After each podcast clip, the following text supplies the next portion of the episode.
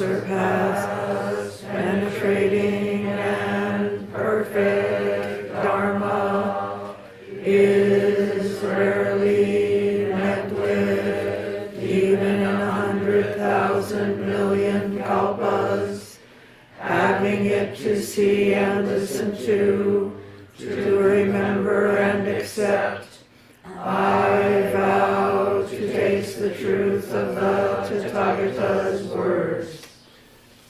everyone, and welcome to Berkeley Zen Center's Saturday lecture series ongoing for decades. I have the good fortune to welcome our speaker today, all the way from Vallejo, Mary Mocine. Hey, it's farther than people think. Half an hour. Uh, Mary began practicing here at BZC in 1988, and then she went to Tassajara in 1990 and practiced numerous practice periods and held numerous positions, including Tenzo, the one of the more difficult positions uh, there in our temple practice. She was ordained uh, by Sojin Roshi in 94, and then she was Shuso at Tassajara Winter Practice Period in 1998 with Norman Fischer. She opened the Vallejo Zen Center in 2000 and was transmitted by Sojin in 2005. She had her mountain seat ceremony in 2008, formally establishing her as the abbess of Vallejo Zen Center. She retired from a career as a labor lawyer on the labor side of the duality of labor and management, and she now does Dharma work with lawyers in a sitting group. Mary, thanks for coming today, and let's hear about your practice. So, good morning, everybody. I wanted to start. I know that uh, there's been some discussion on the listserv and that Ross recently talked about sitting in a chair. So, I want to add my two cents because unfortunately, I'm an expert.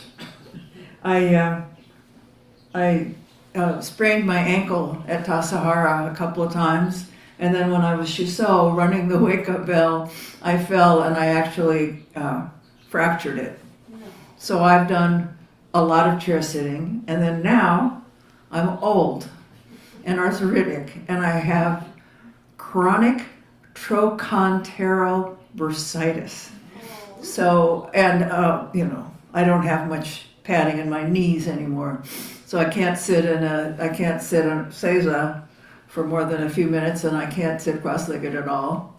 So I'm back to chair sitting, uh, though I, I, have a, a bench in, uh, in Vallejo, which is wonderful well, for, for sitting because it, it sets your, it sets your hips correctly. And the first time I sat in it, it, it felt really like, um, almost like uh, sitting cross-legged. So I just thought I could, I would add my two cents, and that's why I'm not wearing full robes and I'm not wearing an okesa, so you could actually see me. So this is this is really useful. You can you see it's a it's a wedge shaped cushion, and so that's one thing, so that you can make sure your butt is higher than your knees even if you're not sitting on a wedge, just do it with uh, support cushions or something, depending. And if, and if, as you noticed when I first sat down, if your feet don't hit the floor, then support cushions. And if you're lucky, you have a wonderful t-shirt that takes care of you. Okay, the next thing I want to say, and this is a sciatica avoiding technique, and it's also, if you do have it, it it's helpful which is that you sit a support cushion down in a diamond shape. So you're kind of sitting on the point of it, and that means that it misses your sciatic notch. Do you understand what I'm saying? It supports your back, but your sciatic notch is like right at the in the middle of your um, the top of your thigh. I'm close enough. I don't know how the words you do. We have a nurse in the room, but that that will do. Anyway, if you have it, you know you know where it is. So that's always a good thing to do when you're sitting, and even on a zafu doesn't matter, but um, like that. And then the other thing, needs another kind of here's this stuff. the other thing is to have something to support the, the absolute base of your spine, your, your coccyx, your tailbone. All right, so that when you sit down, you use that to support you, and then you sit up straight from there. So you're not leaning back against the back of the chair, but that having that something at the base really makes a difference. And then when you sit down, I'm going to show you because you won't be able to see it so well. You really, really arch your back, and it's like you take as if you had a string right at the base of your spine, and it, it seeks the, the bottom of the base of the chair. So, and it's not lovely, but nobody's supposed to be looking at you. Well, Also gotten shorter. Can you hold that for one second? There. And when I sit back, because I have something at the base of my spine, it really it feels supportive. It feels easy to sit like this, except my feet don't reach the floor. And uh, I'm not going to bother with it, but right now they're a little too high. One support cushion, don't don't bother. One support cushion would be about right, probably, because because my it feels like my hips and my knees are just about on a plane, and it's, it is it makes a big difference if they're not. Actually, I can do this. This is probably not respectful way to treat a support cushion. I'm told that Suzuki Roshi years ago, somebody used their foot to move a, a zabuton. Does everybody know what the zabuton is? The big, big flat cushion that you're sitting on? Anyway, somebody moved one with their foot, and he turned to the person next to him and said, Don't you ever move it with your foot. You know, that, that's disrespectful, which it is. So I don't do that, but support cushions are only sort of anyway, then the, the you know, it is it's hard to sit in a chair. I, mean, I used to think, oh, those people sitting in a chair, they they have they're doing it the easy way. And then I sat in a chair, and I found out how difficult it is to to really sit up straight. It's it's hard, and if you don't sit up straight, your back gets sore very quickly. You find out so um, one thing that I learned was to really push up with the top of my head, you know, to honor the curve in my lower back, not to straighten my back like a board, not to straighten my neck, not to straighten my neck like a board, but to sit up really straight, pushing, as Mel said years and years ago. This is the first time I'd heard this. I, I've probably heard it 10 times, but he said, push up with your breastbone, not out, you know, not like he didn't say this, I say this, not like the Marines, not like that, but up. And it really makes it makes a tremendous difference. Your your shoulders naturally fall back and down when you're pushing up with your breastbone. And that my experience is that that's really, really key when, when I'm sitting in a chair. And sometimes my back starts hurting and uh, and I realize I'm not not slumping, slumping, but not really pushing up. And I do, and I hold it, and it feels artificial for the, the first few minutes. It feels like I'm not relaxed. I'm trying too hard or something. But if I just maintain that for a little while, my body settles into it, and my back stops hurting, or hurts less at any rate this is, you know, sesshin evening kind of hurting. And, you know, the hand position is the same, of course, but when you're sitting cross-legged, often your, your, uh, your hands don't touch your thighs. Right? And when you're sitting um, in a chair, they often do. Your, your wrists tend to hit or rest on your thighs. And another thing to really pay attention to, and this also applies sometimes to Seiza, I don't know, but at any rate, whenever, if, if your if your wrists, your hands are touching your thighs, to pay attention to not leaning on them, to not putting weight on them. Because again, that hurts your back. You know, it puts it, it, it just changes the relationship and it, it pulls your back out.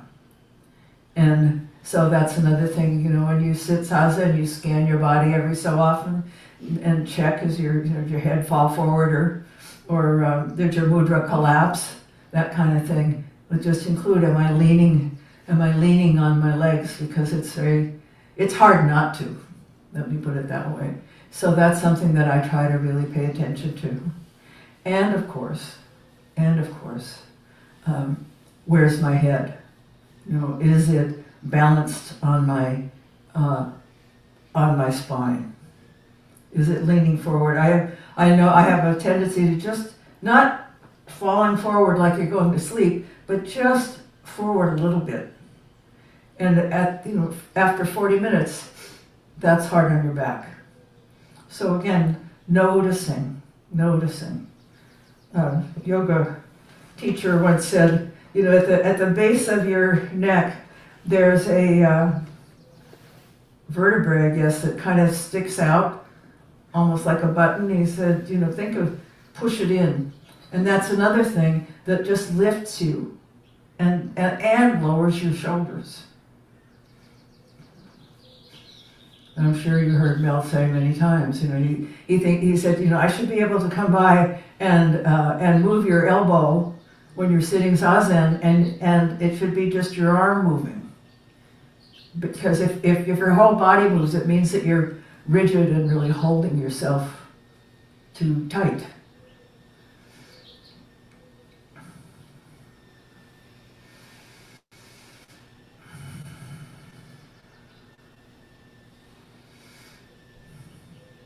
I think those are the things that I wanted to say. I'm sure that a lot of this has been said, and it was the whole discussion online was was interesting with people sort of. I like to think of it as we have this ball, and they're not two sides; they're facets, and we turn those facets. Well, look at this piece. So now look at this piece, and I just decided that this this what I'm telling you is hard earned, hard earned, and and it's it is it is not the same sitting in a chair. It's the most comfortable position, I think, is cross-legged, probably full lotus. But I, I mean, I never could sit full lotus, and I can't sit cross-legged now, and so on. And so, it, one must find a way to do zazen in a chair. And I, I told, does everybody know who Darlene Cohen was? Is there anybody who does not know who Darlene Cohen was?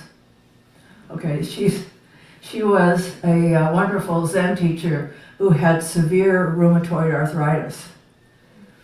And she still, she practiced with it. She was also a body worker. And she practiced at City Center and I knew her.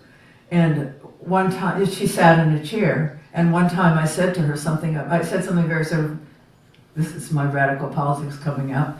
I said to her something kind of liberal, you know, like, oh, well, it's, you know, it's all zazen, it's the same. And she looked at me and she said, it's not the same. And it isn't. It's harder. And it's not impossible at all. It's entirely possible to settle and to experience that um, samadhi of sesshin, that kind of thing. It's entirely possible and it's hard. So pat pat yourself on the back if you're sitting if you're sitting in a chair. And uh, for those of you who who look at those the folks in chairs, sometimes think, "Wow, that must be so nice." no. anyway, so do people have any questions or comments about that? Any of what I've just said? It's Charlie, Mary. Hi, Charlie. Oh, good morning, Mary. Uh, 35 years ago, we used to sit together in the back of the Zendo. Yeah, But I'm glad you mentioned Darlene Cohen. I mean, I have an echo here. Can you hear me? yes? Can you guys hear? Me? We can hear you.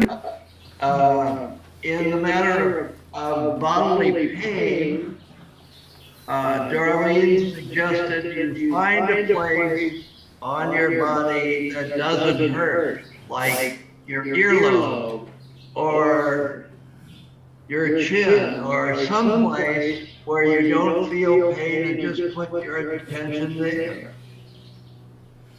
Yeah. She did. I, um, I put my attention there and I send it blood. I had this fantasy of these, all these little uh, white blood cells going along and, and going into my back and doing their job, cleaning things up. It's encouraging. Charlie, you gave me a pin many, many, many, many years ago. And I was, uh, I did a workshop with some lawyers recently and it seemed appropriate. So I put it on and it says, stop thinking and let things happen. And I asked Mel at the time if it was all right if I wore it at Tassajara, if I wore it like on the inside of my robe. And he said, yeah, please. Well, I'm Go for glad it. you, you like it. Uh, It reminds me of the bumper sticker saying, it's not what you think. Yeah. Yes. Yes, Ross? Thank you, Mary, for uh, laying out a, a pretty detailed uh, instruction for sitting in a chair and also dispelling the illusion that it's easy. It's easy in one way, but it's hard in another way. Um, do you uh, think about sitting in a chair during not zazen time, but just at work or casually, and when it's appropriate, maybe just to kind of sit upright versus slouching, waiting for a BART train or an office and all that? Do you talk to your students or your um, there's other lawyers about um, zazen and they kind of somewhat understated or? No, but that's a, I will. I will. I think that's, I think that's good. I do, I do talk to people about, um, just daily sitting, you know, in a chair at work or eating or something when you have sciatica, which is that you take a, this is something I learned from Darlene. But this, this is too big and too thick. But like to take a, you know, a hand towel, the size, you know, this, this size kind of thing, and roll it up roll it up and then sit on it lengthwise so that it's it's this way on the chair and again it takes the pressure off your sciatic notch that's that's my only but that's a, it's a good idea just to it, it's all zazen yes Yes, I'm a visitor, and I was wondering, how about standing? Because now in offices, they are providing standing uh, rather than sitting for people who work long hours or. right well I, I think it's probably good to to alternate or to, to you know to move any way you can i can't my knees don't they don't do standing for long periods of time. They, they don't like going downhill either. Uphill's fine. But um, I think you. But again, you know, anytime we do anything, it's useful to to pay attention to our posture. Or when you're doing kinhin, when you're doing walking meditation, you know, you don't have to be looking down right in front of you. You can be standing up straight. And with you looking your gaze down a little bit, you know, you can look 10 feet in front of yourself and, you know, you'll notice if there's a big rock there or the pavement's all cracked or something. But it's, it's just useful to keep your back engaged, no matter what you're doing. Yes?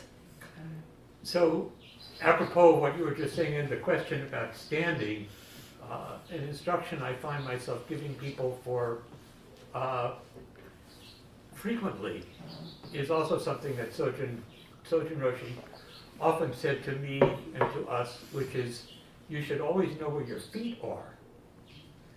And so I, when I'm sitting in a chair, along with my back and the alignment, I also pay attention to the contact that my feet have with, with the ground. And when I'm standing or walking, uh, looking at the way my weight is balanced and just, you know, it's, it's literal and it's also metaphoric because uh, you should know where you're standing. you Right. know. Right, well, and you should um, be grounded. Right, be grounded, right. Yeah. So let's see. I'm sorry, I don't know your name. You have a green shirt on, and your, your, your name, the names don't show up unless they're blanked out. So Yeah, um, it, it, the name's Bob. Bob. Can you hear me? yeah, Yeah, um, I injured my back about 12 years ago. And I used to sit at the Berkeley Zen Center, but I do a lot of rotating um, between sitting um, on a chair and then when it gets too much, I lay down. uh huh. I find sometimes when I lay down, it's, it has a different quality to it. And sometimes I get sleepy. But it's the best I can do. well, that's that's the posture. Then that's zazen. You know who Judy Smith is? She's a quadriplegic. She's in a mechanized wheelchair. I think she comes sometimes. Anyway, um, Judy, what Mel was talk, lecturing about posture, and uh, and about assuming assuming the posture, and Judy uh, raised her hand and said, "Well, what about me?" Because she was, you know, she sort of tied into the wheelchair, and and there was a certain amount of kind of slumping and so on. And and and Mel looked her right in the eye, and he said, "I see you in the posture." So, Yeah. and and I hope that you feel that you can lie down here if you need to. There are there are ways that are that um, I, Vicky Austin developed with somebody else, and I can't remember who the other person was, but about when you lie down on your back, that you have some intentionality to it. In other words, for example, that you you keep your feet flat and your knees up if you can, and that you hold a zafu on your belly. Ju- just to have some intentionality, and it helps with staying awake. Because it is, it's hard to sit, to, to lie down and, and actually do zazen and not just nod off. So Yeah, it's great that you do it.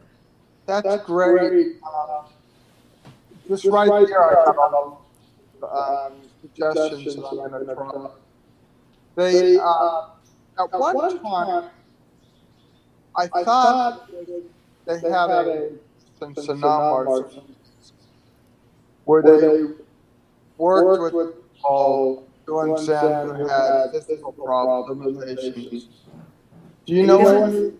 Is there still a group? I'm sorry, what, He's saying that there, that he'd heard about a, a, a group of people that worked with folks with limitations. And Yes. uh, there isn't there one here? Uh, There was. there, there's a new one, but I don't know that, um, I don't know if it's, it's exactly open. I think you'd have to re- request. Who, who do you who, who would one ask? Um, Is it More Mark? chronic, it's more chronic health issues than physical yeah, postural and Right. Oh, okay. Zoom, so it might not be the same Ah. to someone who. You know, you know what you might do is is uh, Alan. A lot of people here can put you in touch with Vicky Austin, sure. Great. so she could help you with with postures. Great. I'll call, I'll call Ellen later then. Okay, I want. I can't resist telling you an, an anecdote that a woman, a t- teacher named Yvonne Rand, told. She had hurt her back and she was having to lie down in the zendo, and uh, she was she was uh, in her usual lying down posture, and she heard uh, Dick Baker suddenly raise his voice and say, "Please stop snoring." and she thought, "You tell him, Dick." and it turned out she realized she was snoring. There was somebody else over here that I, I thought had their hand up before Alan, or about the same time as Alan. No, I caught it out of the corner of my eye. Thank, you. Okay. Uh-huh. Okay. So I've got about 10 minutes, I think. Is that what you think? Uh, we're go until eleven fifteen, so. Oh, okay. There's a kind of, maybe stopping the lecture? Around eleven or so, or the, the DOM, we'll put the striker as a time, time reminder, but we have to eleven fifteen, Okay. that's where it goes. Okay, well, I have 5 of 11 on my watch. I always say I'm going to get buy you guys a, a second clock that you could put right there facing the speaker. Good idea. Yeah, it's a great idea. It's a great idea. Well, I mean, the thing is that um, it's nice when you're talking to be, you know, to be able to kind of gauge where you are, but without like being obvious about it. So if there's a clock that I could glance at without your realizing that I'm glancing at it, because that can be distracting. Anyway, so that's enough of that, I think. But I think I'll just stay here because I'm comfortable. And I mean, and I really am, and I'm not leaning against the back of the chair. So, I do have two technical questions. yes. First of all, where do you get the wedge? You can get this one I got online. You can get them at medical supply places. I don't know if that one up on Shattuck is still there. And you can get them at like foam shops. Yeah. Because a lot of people, including, well, this, I had, this lives in my car. Um, and I have a different one in the Zendo. Anyway, um, so, uh, y- and yeah, those are the places that I know of. The other question I had is, how tall is your bench? It's about sitting height. You don't know in inches. It's- No, it's but I not have the, I have the tall. plans that, uh, I got, Great Val sent me, Yeah, they're here, they're somewhere. Okay, And The guy that made it was a, it was a gift. He's a great, great, uh, really great woodworker, you know, there are no nails in it or anything, but he Is he said the he guy can't that keep our- making them. is he the guy that made our, uh, stand? No, he made our stand. No. I don't think so. I think so. Did he? Somebody in your Sangha, Oh, well, then it would be. yeah, And, and look at, yeah. Um, anyway, uh, he's not going to keep doing it because he said it would it would char- like he'd have to charge like five hundred dollars or something, which is just so yes. Mary, could you say a little bit about your work with the uh, attorneys? I'm Oh. thinking about um, adversarial relationships between, you know, the different, the prosecutors and the defense lawyers, and we, who are not attorneys, find ourselves in relationships that sometimes can arise into maybe adversarial or contentious. So how do you uh, work with your students as well as your uh, attorneys in these workshops to kind of express their point of view and also how to merge and blend and just kind of keep it grounded. Can you did you guys online hear that question? So, go if you need me to repeat it. Do do the other. I think, our, general, practice is to have, the questions, repeated regardless. Okay. Ross asked about that, my work with lawyers and uh, working with, I don't know, I'll say remaining grounded in an adversarial situation. And then, of course, that can apply to all of us in our daily lives. So uh, there's, there's, a, there's one of the lawyers is online here. So correct me, correct me, Jeff, if uh, or you can add. That's a lot of what we work with, and one of the the lawyers group is really about I don't know eight people, something like that, maybe a couple more.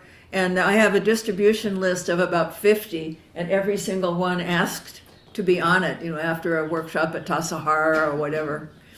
Uh, but I guess they, they wake up on, Sunday morning and think, oh, it's so beautiful out, or it's so rainy, I'm going back to sleep. I don't know. But it's very, uh,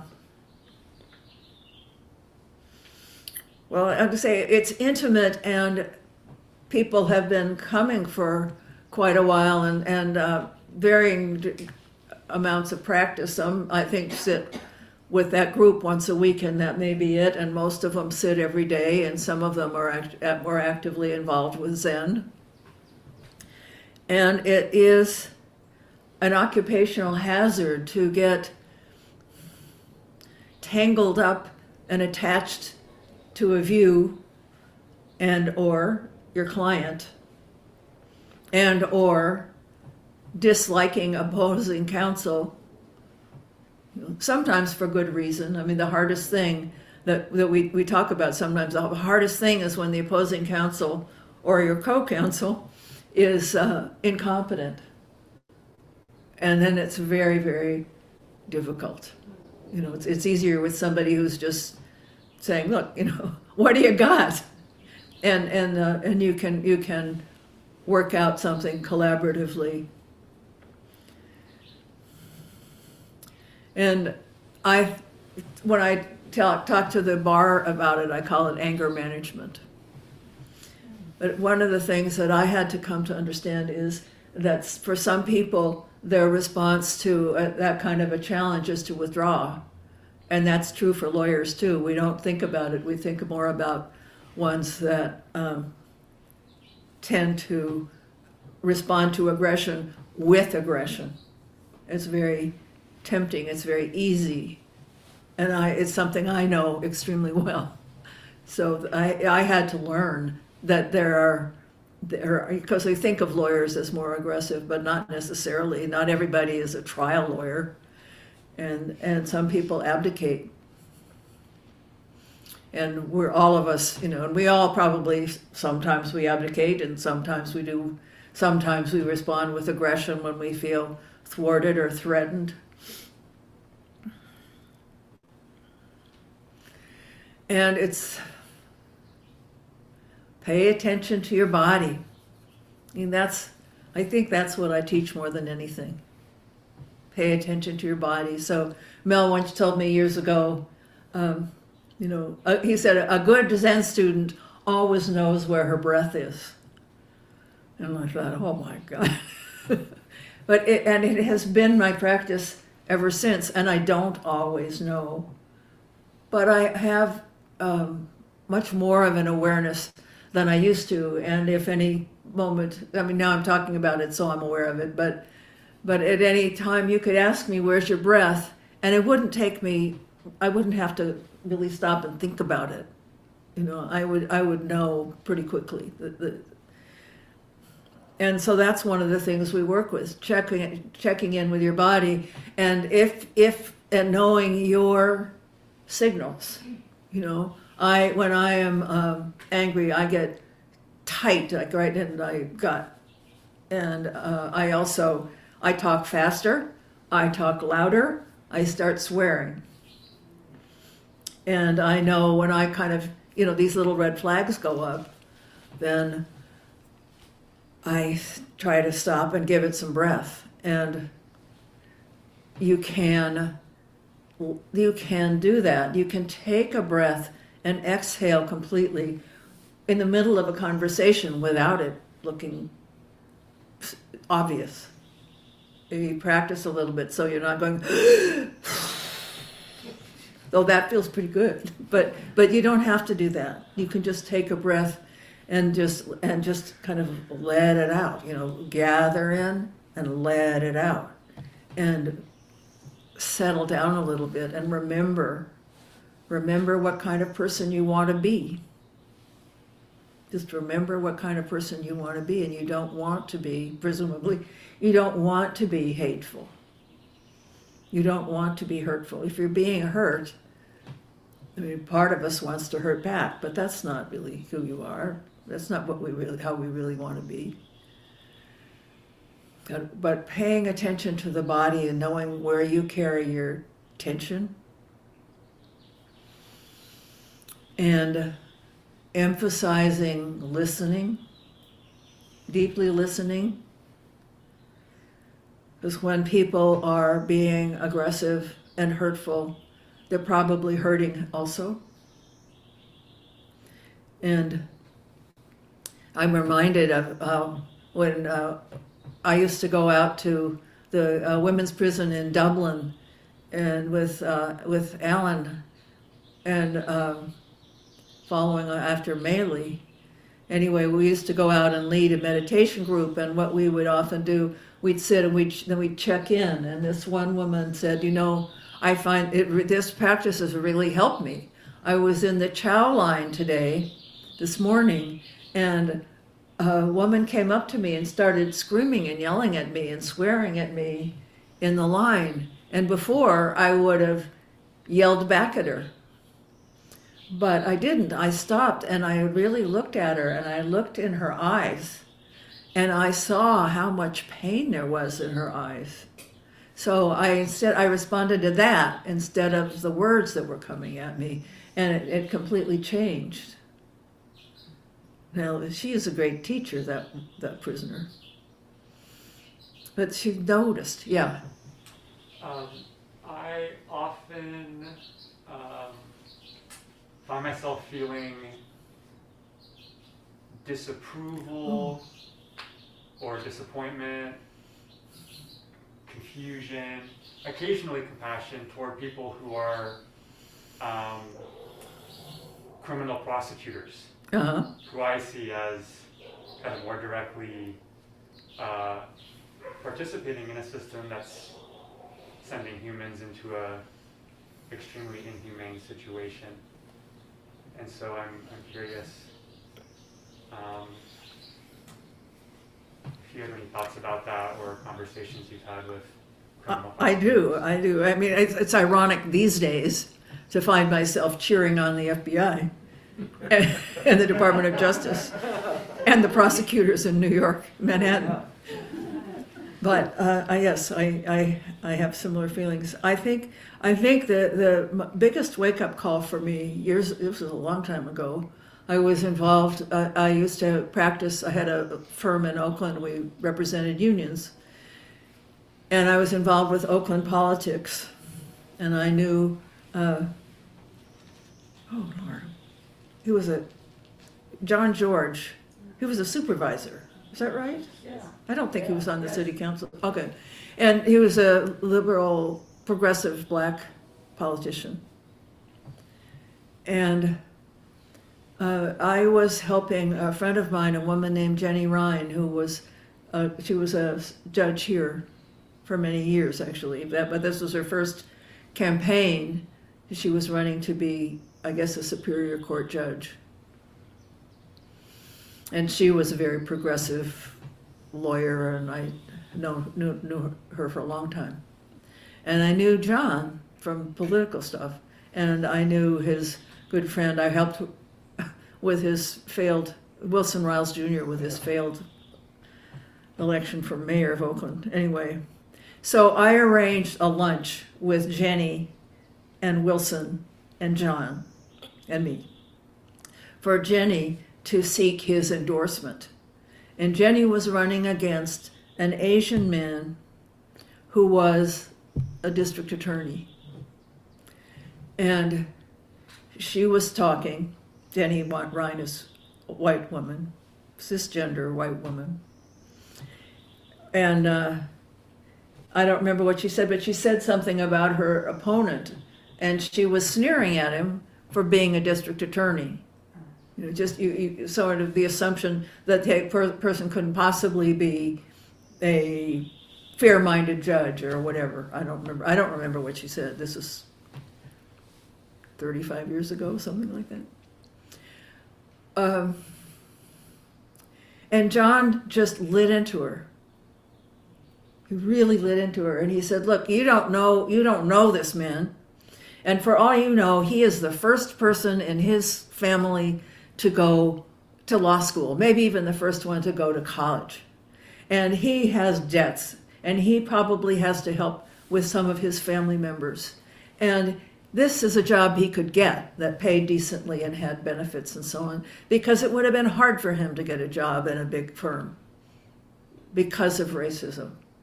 I don't know if he said that, but it was clear that's what he meant. He said, "So, so you don't know him, and don't don't disparage him. He doesn't have your privileges. He didn't have. He may very well not have had. I mean, I don't know if he knew the guy, but you know, it's very possible he didn't have your privileges, and that just um, knocked me back. I just had I had not thought of it that way. I just they're prosecutors. They put people in jail, and, and not that there are probably people that should be in jail or should be, you know, I don't know. We should be protected from sociopaths, like in New York. Um, but you don't know. You don't know. So that's helpful to me to remember that, that I, I don't know all the all of them, and there are there are district attorneys that are fair-minded, and it's the it's not it's not they, it's the system that we have set up. It's our um, implicit bias. It's our inherent bias. It's what is it? Oh yeah, it's well, it's system, systemic ra- racism. I was trying to see if I could work in um, critical race theory, but, but but at any rate, it, it is that it whatever what that's pointing at. It is not critical race theory. It's it's implicit bias and uh, systemic bias. So that helps me to think I don't I don't know that person, and so I want to try to kind of give them give them a chance, and and uh, from my position, you know, I grew up in a. Um, my dad taught community college, so not, we were like middle class, I guess. Um, we, we at the at towards the end of the summer when he was off for the summer, we the last couple of months before his next paycheck, I guess paycheck would come maybe in October. And we were eating beans a lot, but that that was not suffering, you know, not like a lot of people suffer. But it wasn't like I. So I come from a rel, I think a relatively privileged background. Anyway, that's that's what comes to me. And there was something I wanted to say. Um,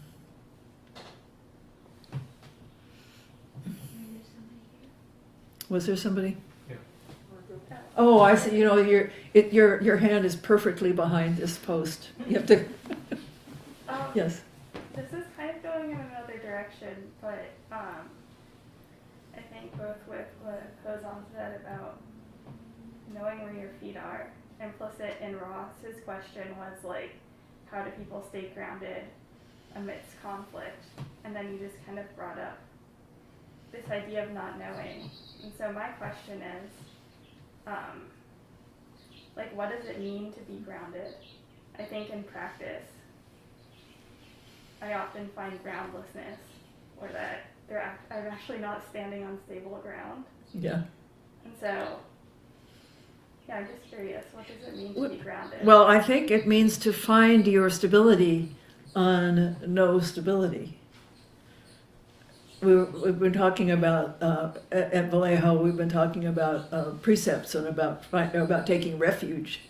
You know, and you think of refuge as a safe sanctuary with like walls around you to protect you and so on. But for us, for what what is our refuge? Our refuge is in accepting that things change, accepting that things are not solid, accepting that we grasp after solidity and safety and make things worse for ourselves.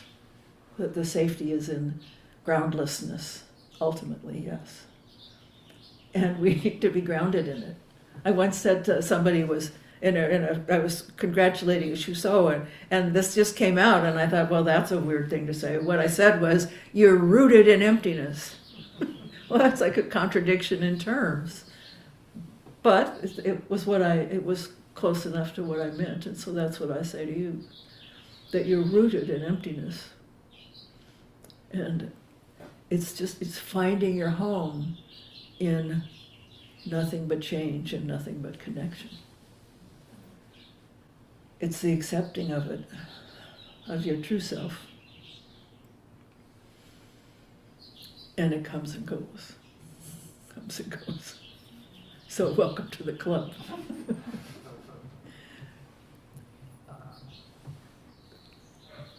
we have a couple more minutes. Is there, are there any other? I don't see any more online. Yes, Mary. Um, The other Mary. Yeah. Uh, I I mainly want to just say thank you for the spectrum that you've offered us this morning, all the way from the nitty gritty relativity of our bodies and how to manage them to emptiness. So, uh, thank you. So uh, I, I forgot to repeat the question before, and then I'll repeat what Mary said. Um, What is your name? Margot. Margot asked about, you know, that, that uh, we were talking about being, being grounded. And that sometimes what she, she sits zazen and she feels that there's no ground, there's groundlessness. We, we say there's not even an inch on the inch of grass on the ground, something like that. Um, and and I responded that that's you need to be grounded in that. And find your true home in emptiness, and that we fail. And I think I and then I said, "Welcome to the club." You heard what I said, anyway. And then Mary said, "Thank you." For it's, it's embarrassing. Thank you for start. You started out with this really nitty gritty stuff, and then we got all the way into uh, emptiness, and she appreciated it. Is that is that good enough? Okay.